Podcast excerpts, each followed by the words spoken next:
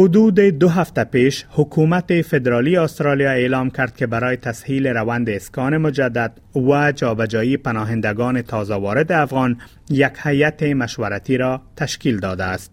ریاست مشترک این هیئت مشورتی را پریس اریستاتل کارشناس اسکان مجدد و الیسن لارکنز هماهنگ کننده عمومی خدمات مهاجرت و پناهندگان حکومت مرکزی بر عهده دارند پرس ارستاتل رئیس هیئت مشورتی در مورد اسکان مجدد اتباع افغان در استرالیا می گوید که وظیفه اصلی این گروه مشورتی این است که با او والس لارکنز در مورد نیازهای کسانی که از افغانستان تخلیه شدند و در استرالیا مستقر می شوند مشوره دهد. آقای ارستاتل می گوید که این هیئت در ارائه مشوره به ما در مورد نحوه استفاده درست از حسنیت جامعه استرالیا و پیشنهادات سازمان ها برای حمایت از پناهندگان نقش دارد. این هیئت مشورتی همچنان می تواند به وزیر مهاجرت استرالیا در مورد مسائل دیگری که او خواسته باشد مشوره دهد. Uh, provide advice to myself and the Coordinator General for Refugee and Migrant Settlement Services, uh, Alison Larkins, about the resettlement needs of people in the community that are being evacuated and that will be resettled after the evacuation process. Uh, the type of assistance that people may require, um, different ways in which that assistance may be able to be provided.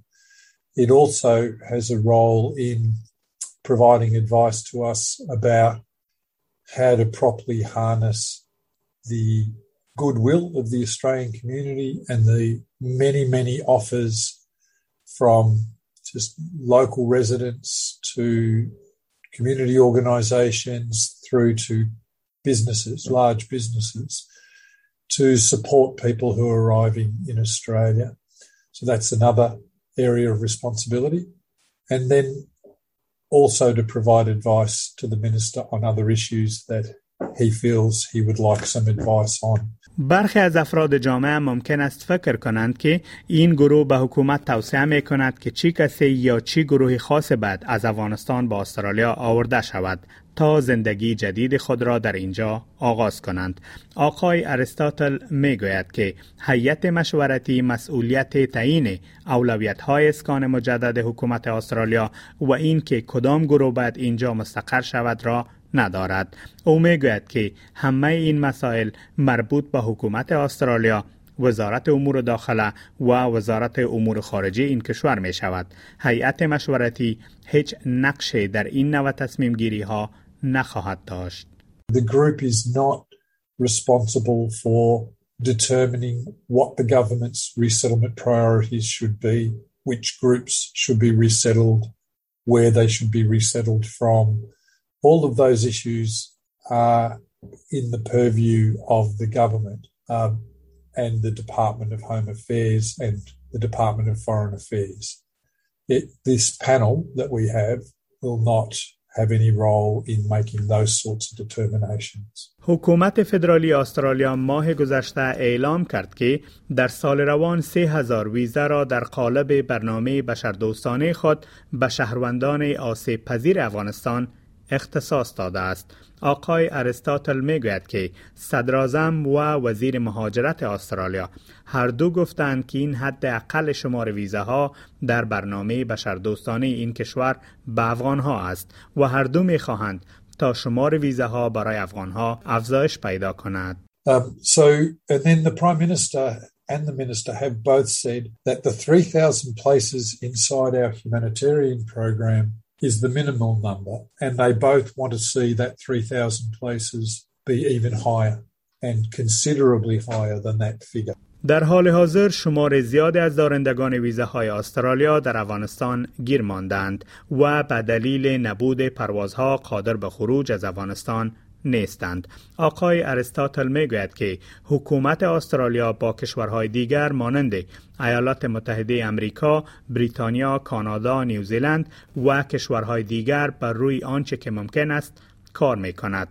وی می که برنامه مشخص در این زمینه وجود ندارد اما می تواند بگوید که کارهای جدی در حال انجام شدن است تا این کار به خوبی انجام شود. The government is working with other countries such as the UK, the United States, Canada, New Zealand and so forth about what will become possible.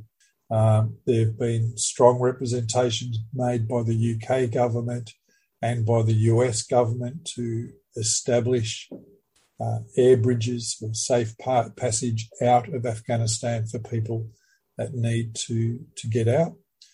Um, but it's only been a few weeks, and these are really complex issues, and so they're still working on them now. So I can't say that there's a clear plan, but I can say there's a lot of effort going into trying to work out how it can be best done.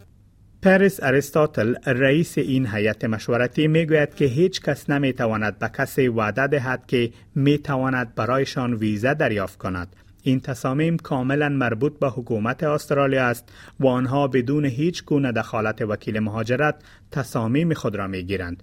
او می گوید در صورتی که یک وکیل مهاجرت به مردم می گوید که اگر 8 هزار، ده هزار یا 20 هزار دلار برایش داده شود می تواند دریافت ویزا را تضمین کند. توصیه من این است که آنها را نادیده بگیرید زیرا پر کردن فرم ها برای ویزاهای بشردوستانه به این مقدار مصرف ضرورت ندارد و تصمیم در مورد ویزا صلاحیت حکومت استرالیا است. Nobody can promise to anyone that they're going to get them a visa. Uh, those decisions are entirely up to the Australian government and they will make those decisions without the influence of a migration agent. If there are migration agents out there telling people that if they pay them $8,000 or $10,000 or $20,000 and that they will guarantee them a visa, then my advice is to ignore them because this completing these applications does not cost anything like those sums of money.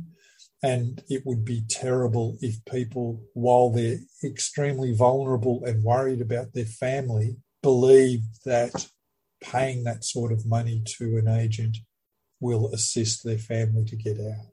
اگر شما می خواهید با پناهندگان افغان که تازه وارد استرالیا شدند کمک کنید لطفاً به سازمان هایی که در ایالت شما مسئولیت اسکان مجدد افغانها را به عهده دارد به تماس شوید در ایالت ویکتوریا، استرالیای جنوبی و تزمانیا با اداره ایمز استرالیا در ایالت نیو ساوت ولز با اداره SSI در ایالت غربی استرالیا و قلمرو مرکزی استرالیا با اداره صلیب سرخ و در ایالت کوینزلند با ملتی کلچرال استرالیا به تماس شده می توانید.